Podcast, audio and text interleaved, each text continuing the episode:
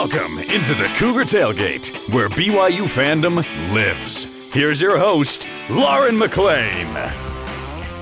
What's up, Cougar fans? Lauren McLean here with Cleon Wall, and we're doing what we do best, talking all things BYU Cougars. Here's what's coming up on the show today. BYU Gymnastics Barbie girl Rebecca Ripley joins us to talk about her reaction to all the hype surrounding her viral floor routine. Plus, number 22 St. Mary's comes to town to take on BYU's men's basketball team. We'll have a little trivia to see how well we know the in conference foe. But first, the Ballers in Blue are about halfway through the final year in the WCC and coming off a two game losing streak. Are they doing better, worse, or about where we expected them to be at this point in the season? Cleon, 10 points if you can tell me what a Gael is. I will tell you exactly what a Gael is. It is someone Okay, from either Ireland, Scotland, or the Isle of Man, uh, and they speak Gaelic. And Are you looking at Google right now? I, I actually had to look it up for something else, but yes, it's it's.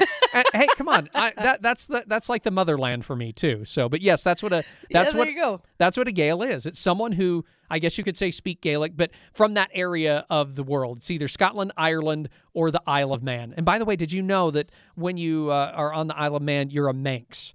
Uh, but there you go. I did not know that. Oh. I did not know that, but Google definitely does. And thank heavens for Google, right? Everything, all knowledge is at your fingertips. Um, but yes, makes sense uh, with a Catholic school with their mascot being Gaels. Pretty cool. All right, back to BYU men's basketball. After losing to San Francisco, Mark Pope told the media part of his conversation with his team. He said, I told them I'd do a better job. Together, we've got to learn the price of winning, and that's not easy. It's part of the process we go through. That San Francisco game was rough. Dallin Hall went scoreless and had five turnovers in 11 minutes of action in the game. Spencer Johnson only notched four points, but did not score until a minute 42 left in the second half. Rudi Williams had 28 off the bench, 21 of those in the second half. He's been a bright spot for the team. Cleon, what are your thoughts so far now that we are just about halfway through the final year of the WCC? I really thought this team finally had an identity. And I feel like I'm wrong. You know, they played good team defense leading up to the weekend road trip to, you know, against San Francisco and Santa Clara. And then that defense seemed to disappear. But, you know, as I think about it more, maybe their defense actually faltered in that second half against Pepperdine because they gave up a mm-hmm. lot of points to Pepperdine. Maybe that was the sign. It- I, I really thought that they were going to hang their hat, I guess you could say, on defense, and it, doesn't seem that way. Uh, a, a few other things. Uh, who's the guy you depend on to score for this team? Is it Foose, Traore? I mean, he's dependable down low, but someone needs to feed him the ball, and you know he's sub- subject to double teams. He has no outside game. He needs someone to take the pressure off of him from the perimeter. Spencer Johnson. Yes, because because but Foose had I think he is has the fourth best um shooting percentage, something like that in the country right now. So he, to be fair, is doing very very well. But you're right, he needs to get the ball more, uh, but he needs a supporting cast as well. Yeah, I, I- he's an undersized post player, Lauren. That's that's that's Yeah, the problem. yes. He is he is Yeah. way too subject to a double team. And I'm not saying he's not passing it out. I'm not saying he's not and th- and that he's forcing shots.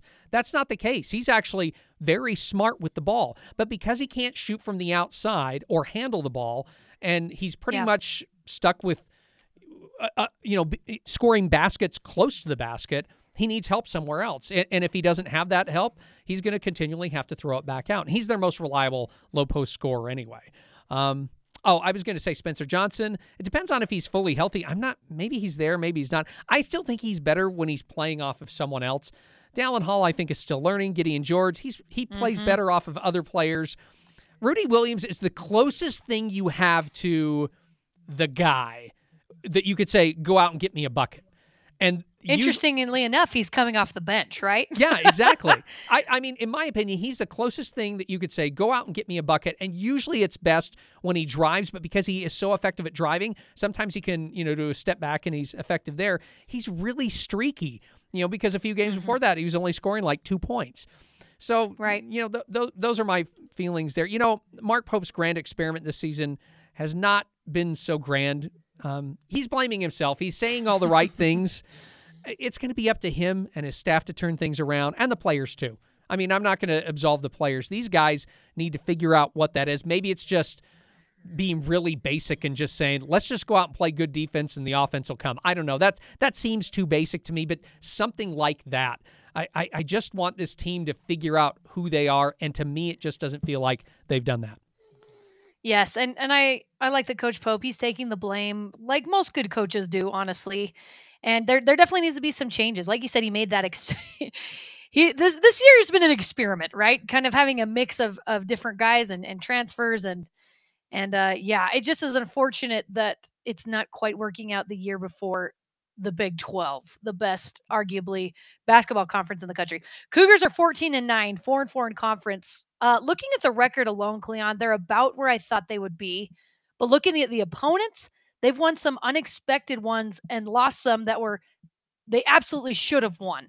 So that's what is unexpected to me. So looking just looking purely at the numbers, I'm like I if I wouldn't have seen any of the games, I would have said, okay, that, that kind of makes sense. But the team has some great players, but lacks a guy that can carry a team on his back. So guys like Jimmer Fredette, a Tyler Haws, and Alex Barcello, and you kind of mentioned this with yours. Who's the star guy? Who's the go-to guy? And I think that's one of the things that's hurting this team. They don't quite have that. They have a lot of very talented, good players, but no one that's like, give me the ball, you guys. I'm going to do this. I'm going to win this game for us. Um, but the most glaring problem for me this season is turnovers, Cleon. Oh my goodness. That that has been so hard to watch for me. They had 15 against San Francisco, which resulted in 25 points even. By the way, the Cougars had a better shooting percentage than San Francisco, but they still ended up losing. And it was because of those turnovers. Man, I, I'm all about aggression. And sometimes, uh, you know, you you make a quick pass and it, it ends up in a, a turnover because you're just trying to be aggressive.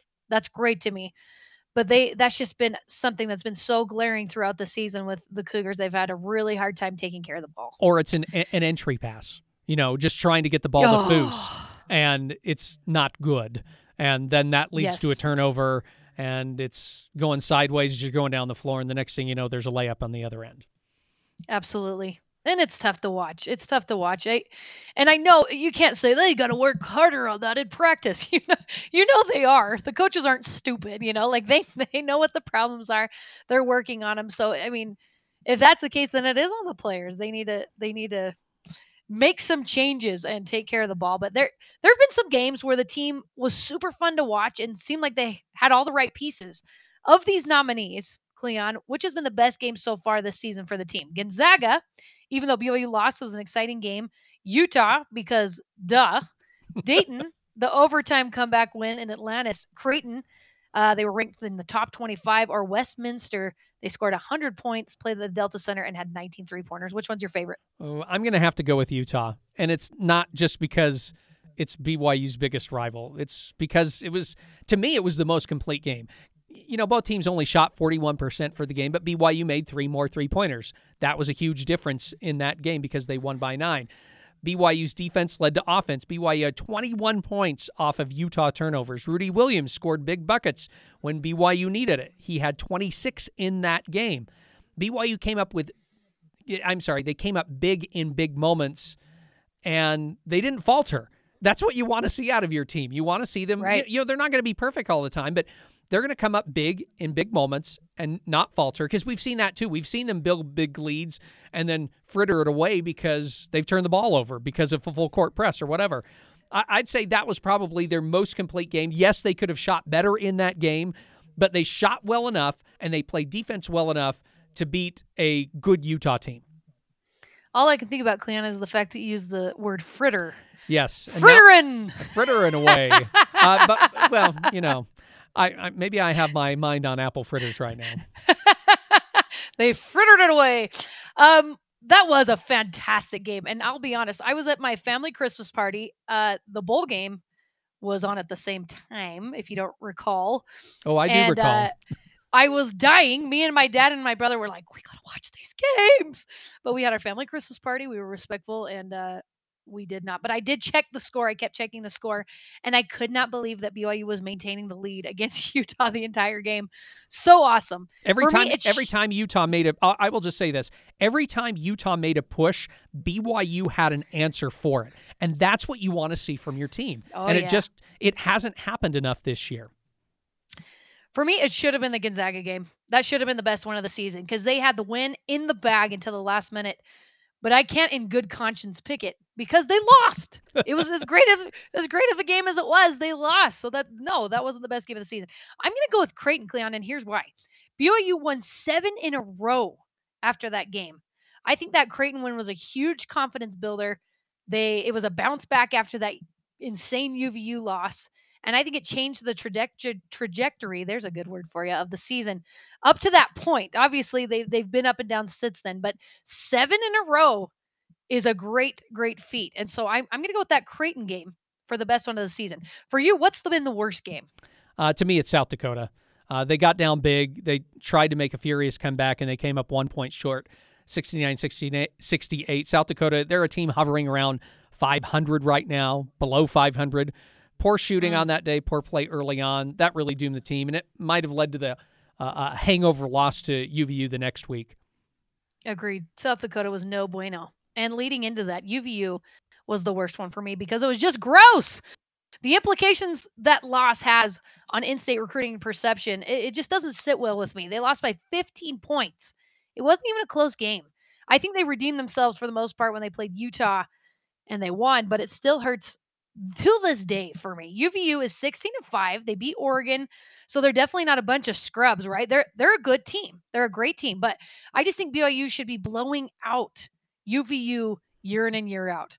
I mean, good for them for making a name for themselves. I just don't like it, Cleon. I understand. It's, I want BYU. It, I want BYU winning that game. You it's, know, it's a perception issue, and you know that the more times yes. you're going to play a team, you're going to lose some of those games, and that's why some right. teams won't play certain other teams because they're afraid of losing. So, you know, for me, I, yeah, you're I, right. I, I guess for me, I, I know it's going to come. Yeah, you don't want to lose to the team down the road, but it's going to happen every once in a while. You just hate happening yeah, having it happen like two years in a row. That's that's what really kills you. Well, and then and then uh, Mark Pope's last year at UVU, they beat BYU as well. So, man, it, it's becoming a trend, and I don't like it. Let's let's change that asap. Uh, St. Mary's comes to town, and they're currently a perfect seven and zero oh in the WCC. BYU is 18 and 17 all time against the Gaels, 12 and 5 at home, so they do very well at home. This is possibly the last time St. Mary's comes to the Marriott Center. The Gaels are currently uh, number one in the WCC for the first time in a really long time, Cleon. That's weird not to see the Zags at the top. Things can change, definitely. They haven't played each other yet, so we'll see. But the Zag, the I'm sorry, the Gaels are very, very good this year. This is the biggest remaining game in the Marriott Center this year. There's some teams where there isn't much middle ground, and I think St. Mary's is one of those. Do you love or do you hate the Gaels, Cleon? Well, first of all, I'll just say this is like the worst team to play right now for BYU. They're disciplined, they're yeah. tough, they are physical, and they probably won't do too many dumb things to beat themselves. They may shoot poorly, but they're going to be tough the entire game. Kind of right. like what I'd like to kind of see from BYU right now. So this is like the worst team to play right now for BYU. You know, coming yeah. off of two two straight losses. Uh, I feel about St. Mary's about the same way I feel about Gonzaga. I I love them. I love that Randy Bennett has taken a small Catholic college on the West Coast and turned them into a solid basketball team year in and year out. I love that he finds hard nosed guys who are skilled. I love that he finds Australians who are, who want to come play for him. you know, St. Mary's so crazy. I know it's so weird that he he's able to do that. You know, they aren't mm-hmm. great every year, but if you are a, if you are a BYU fan, you hate playing them every year because they're probably going to give you a good game. I, for me, I, I have respect for a team like that. Can't you have respect for a team like that? Yes, I think you can. And I think they're great. They play really good fundamental basketball that's fun and refreshing to watch for me. Uh, they always look unsuspecting. they're always a team you look at and you're like, oh man, we're going to blow past these guys. But then they lay it on thick because the fundamentals are so good. They're a very good shooting team, they're very well coached. And I'm a big Randy Bennett fan. I got to interview him in Las Vegas uh, a couple of years ago uh, for the WCC preseason interviews. He and one of the players, and he was hilarious. I had him play these dumb games, and everyone's like, "Oh, I don't know if Randy's to do that. He's kind of a serious guy, you know." And I'm like, "Oh my gosh!" So I was super nervous to do it, but he was playing these silly games with his players, and he was just fun and and awesome. And I gained a lot more respect for him, and obviously what he has done with that program. One of the game one of the games, Cleon, that is etched into BYU fans' minds is what we like to call the Dell of a Dagger. Where were you on January 16th, 2013? I, I think I was helping out with the broadcast, the radio broadcast that day, uh, probably yeah. back up at the radio studios of KSL. And yeah, I mean, it, it, it, it, it, it was an amazing turn of events in less than three seconds. Just am- amazing. That's all I will say. It was just, I mean, it, if you're a BYU fan, it was a heart wrenching. If you're just a college basketball fan, what a finish to that yeah. game. Yeah. Tyler Haws hits a runner with 2.5 seconds left. So BYU fans of the Marriott, Marriott Center are thinking it's over, right? Like fans are going nuts, student sections going nuts. Then Matthew Dellavedova throws up a 30 foot prayer and makes it as time expires to win 70 to 69 in the Marriott Center. And it goes silent. It goes silent. It was rough. But yes, like you said, if you're a college basketball fan, it was fun. By the I- way, I mean, I, I went back and watched uh, a little recap on that game. I had forgotten that his parents actually came to that game. Matthew Dellavedova's oh, parents were at that game. They had come to visit he and I think his sister. They were both going to school at St. Mary's, and they made it over to Provo for that game. And then he hits that shot. And you look at that now. I look back at that now, and I'm like, well, that softens the blow a little bit. That and it's been ten years, so that helps soften the blow too. the mother side of me make that makes me really happy that they were able to see that. All right, we're gonna do a little uh, trivia. Know the foe. Okay, Cleon, let's see how well you know the St. Mary's Gaels. How many games in a row has BYU won in the Marriott Center against the Gaels? Ooh. Four? Three. Oh, Three in a row. BYU's done very well against the Gaels in the Marriott Center. This year might change that. We hope not. They always Let's get, hope we make it four. it's always a tough game between these two teams, no matter where they play. So yes. I'm just and hoping I for a really good game. think I do too. And you never know which BYU team is going to show up. They uh, barely lost to Gonzaga. They could they could give the Gaels a run for their money. We'll see. All right, number two, the Gales are one of the top defensive teams in the country, ranking blank in scoring defense. Oh man, you're hitting me with numbers here. Um, I know. In the nation, oh, wow. Uh, in the nation, twenty. I'll go twenty. four. They are fourth. I was way off. Fourth there. in the nation. Yep. I, I I thought they'd be Uh, good. I didn't think they'd be that good. Wow. Okay. Yep, fourth in scoring defense. So, like I said, BYU's got their hands full. All right, Matt Van Komen is a Utah native, and he's on the roster for St. Mary's, standing at seven feet four inches tall. Matt, why are you not at BYU? All right, what high school did he go to, Cleon? Ooh, I'm gonna say Pleasant Grove. Yeah, how did you know that? I, I, I think I, re- I just remembered that Matt Van Komen went to Pleasant Grove. The name sounds familiar, so I thought I'd take a, a, a stab in the dark in Pleasant Grove High School. Go Vikings, right? That's your Well- alma mater. Well, great, great stab. It is my alma mater. That's why I love it. Go Vikings. Matt, I'll be rooting for you. Not rooting for your team, but I'll be rooting for you. All right, your fourth and final question is who would win in a fight? A cougar or a Gael? Okay, I have to ask this question as a follow up. Is the 'Kay. Gael armed? Yeah, sure. Okay. Yes, it's one on one on one armed cougar coming at you. Who's I- gonna win? I'm going to say the Gael because if he's got a Oh, weapon, wow. he's probably going to be able to take out the Cougar. Sorry. Um, Plus, Mm. Cougars, Cougars. I, I guess maybe a Cougar could win if he could surprise the Gael, like hop out of a tree onto his back or something. I don't know. I'm still going to go with This is Gael. a morbid conversation. I'm still going to go with the Gael. okay, morbid conversation. Uh, yeah, I think either one.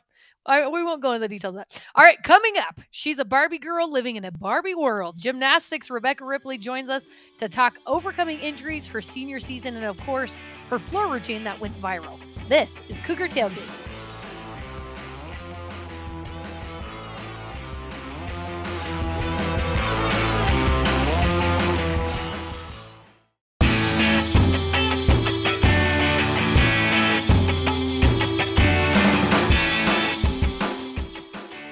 Welcome back to Cougar Tailgate. I'm Lauren McLean. Senior gymnast Rebecca Ripley became a viral sensation after her Barbie girl floor routine. And we have her with us now. Rebecca, thank you so much for coming on with us.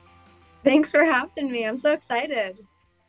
We're excited to have you because man, I I loved loved your routine. It was so much fun and man, Oh you, you just did such a good job. so You're so awesome. How many times how many times have you been called Barbie girl since your floor routine went viral after that first meet? So many times. Everyone's like, Rebecca Barbie girl, you know.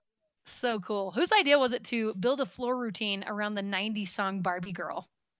You know what's funny actually is I was hanging out with a friend a couple years ago and I was working on an entirely different floor routine and she said, you know, the the coolest routines are the ones that, you know, have a theme. And I was like, yeah, but I, I don't know what I would do. And so that's kind of where the idea originated from. She said, "Oh my gosh, you could be Barbie," and she's like, "You've got like the the blonde hair, you know, you could pull it off." I was like, "Okay, maybe I could." And then you know, I took the idea to my coach, and here we are now. Which friend was that? Who gave you the idea of Barbie Girl? So her name's Aubrey. We've been friends for a really long time, and she just graduated last year. But we were just hanging out, and and then yeah.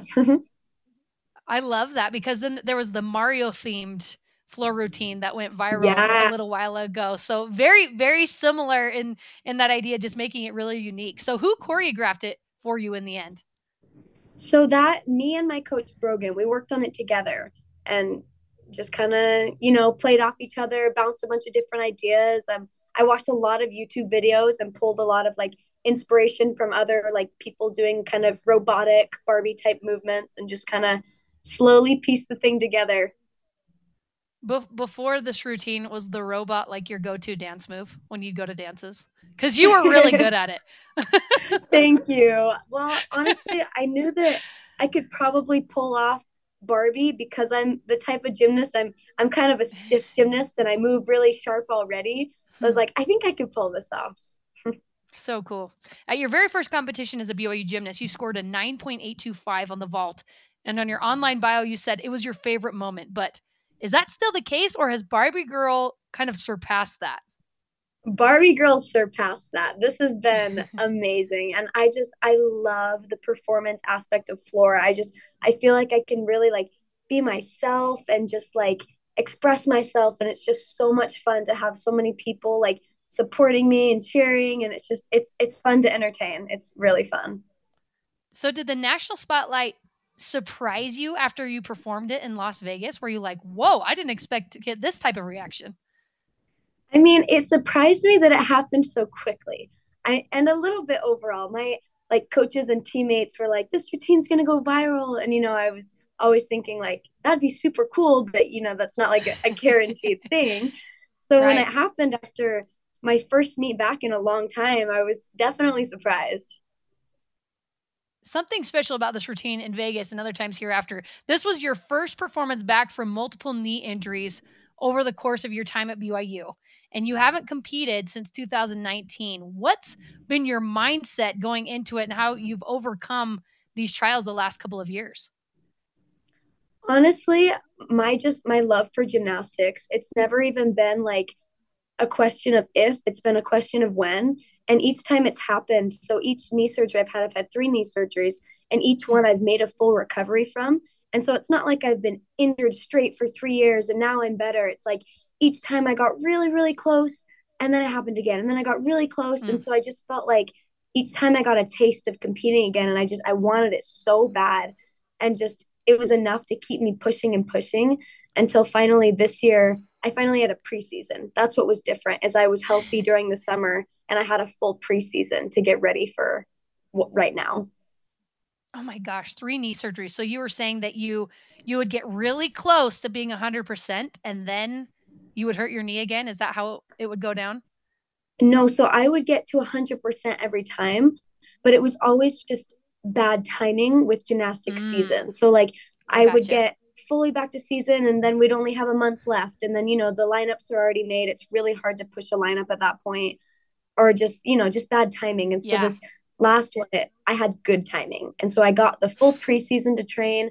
You know, I I had to do a lot of mental work to get there. It just it's really the mental side is much harder than the physical recovery and it's all kind of coming together this year and it's been really amazing actually it's awesome you've been able to make 100% recovery um, with after each surgery but mentally you mentioned how difficult that is has it become with each subsequent injury was it easier or more difficult to come back mentally um surprisingly physically it was easier to come back because it's like you know i know the drill i know what rehab to do. I know I need to ice. I know I, I know what I need to do physically, but mentally it really like it got me down. Like I remember getting very just frustrated. I I felt very spiritually inclined to keep continuing with gymnastics. And so each mm. time I felt like I failed, I just was, you know, I get so down on myself, like very confused. And, you know, now I I finally am like, okay, I'm so glad that I kept pushing forward because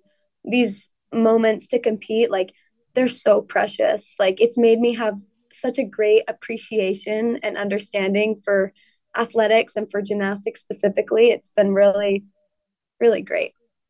That's so neat. You said you felt spiritually inclined to keep going. Wh- who else or what else helped you in coming back and getting to where you are now?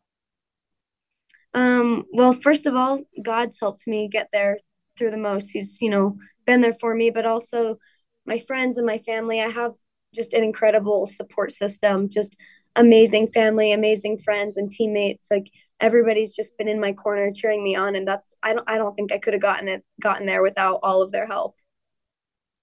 One thing that probably helps you be a little more stiff during your routine is your knee brace. that stinks yeah. that you have to compete with that. What, what what is it like competing with that big brace on your knee?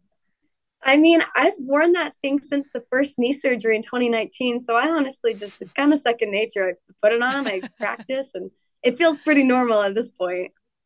It's like putting on gloves or something when you go outside yeah, in the really. cold. That's amazing. Have you ever been tempted to just rip it off, or or does it sincerely not even bother you? Uh, it sincerely doesn't bother me. I mean, I mean, it bothers me the way it looks. Honestly, like I don't love a big chunky knee brace, but I do feel like it could kind of add to this Barbie roboticness. I've gotten surprisingly a lot of positive comments about the knee brace, which I really enjoy. So it, it's man, gymnastics is just I, in my humble opinion, gymnasts are maybe the best best athletes of any athlete that I've ever seen. Just so strong and so technical. But what's nice about the floor routine is you can kind of be yourself a little bit. What do you do personally before a routine to get ready for it? Like, are you talking like right before, like night of, or what do you? Yeah, how about let, let's do right before. What do you do right before? Um, so I I make sure to say all my keywords. So before each tumbling pass or before any skill in gymnastics, um, it's advised to have like keywords, things that remind you of what to do to make your skill as best as it can be. And so I'll say like, you know, keep my chest up on my tumbling passes, light on my feet, things like that. But then mostly just like I just tell myself to breathe so I don't get like super nervous. I'm like, just breathe and have fun. Like at that point, it's muscle memory. Your body knows what to do. Just enjoy the moment. So you get butterflies right before you go on. And then once you're actually on the floor, where's your mind at? Honestly, it's just right on the routine. Like it's the same routine that I've done so many times in practice, and it's just doing it in front of a crowd. Do you have any rituals or superstitions that you do before a meet or a routine? Something you do every single time?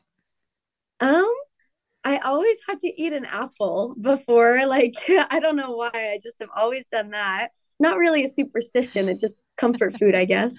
Uh-huh. But um, you know, the night before, like I visualize, I run through my routines, and I do like to meditate and you know just clear my mind.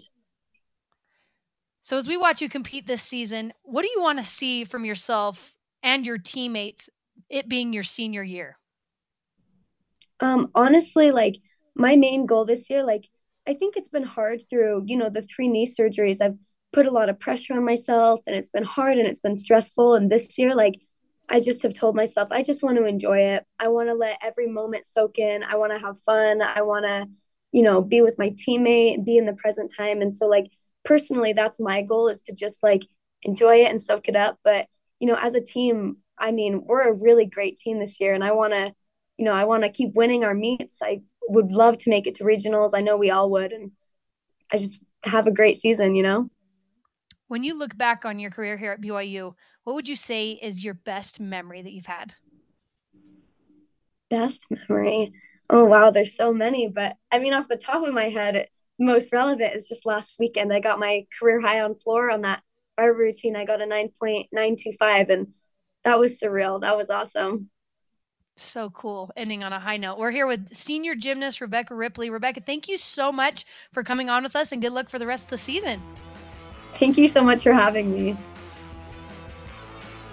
And that does it for us today. Thanks again to Gymnastics Rebecca Ripley for coming on the show with us. You can join the Cougar Tailgate wherever you get your podcasts on Apple, TuneIn, Stitcher, Spotify, or on BYURadio.org. Cougar Tailgate is a production of BYU Radio.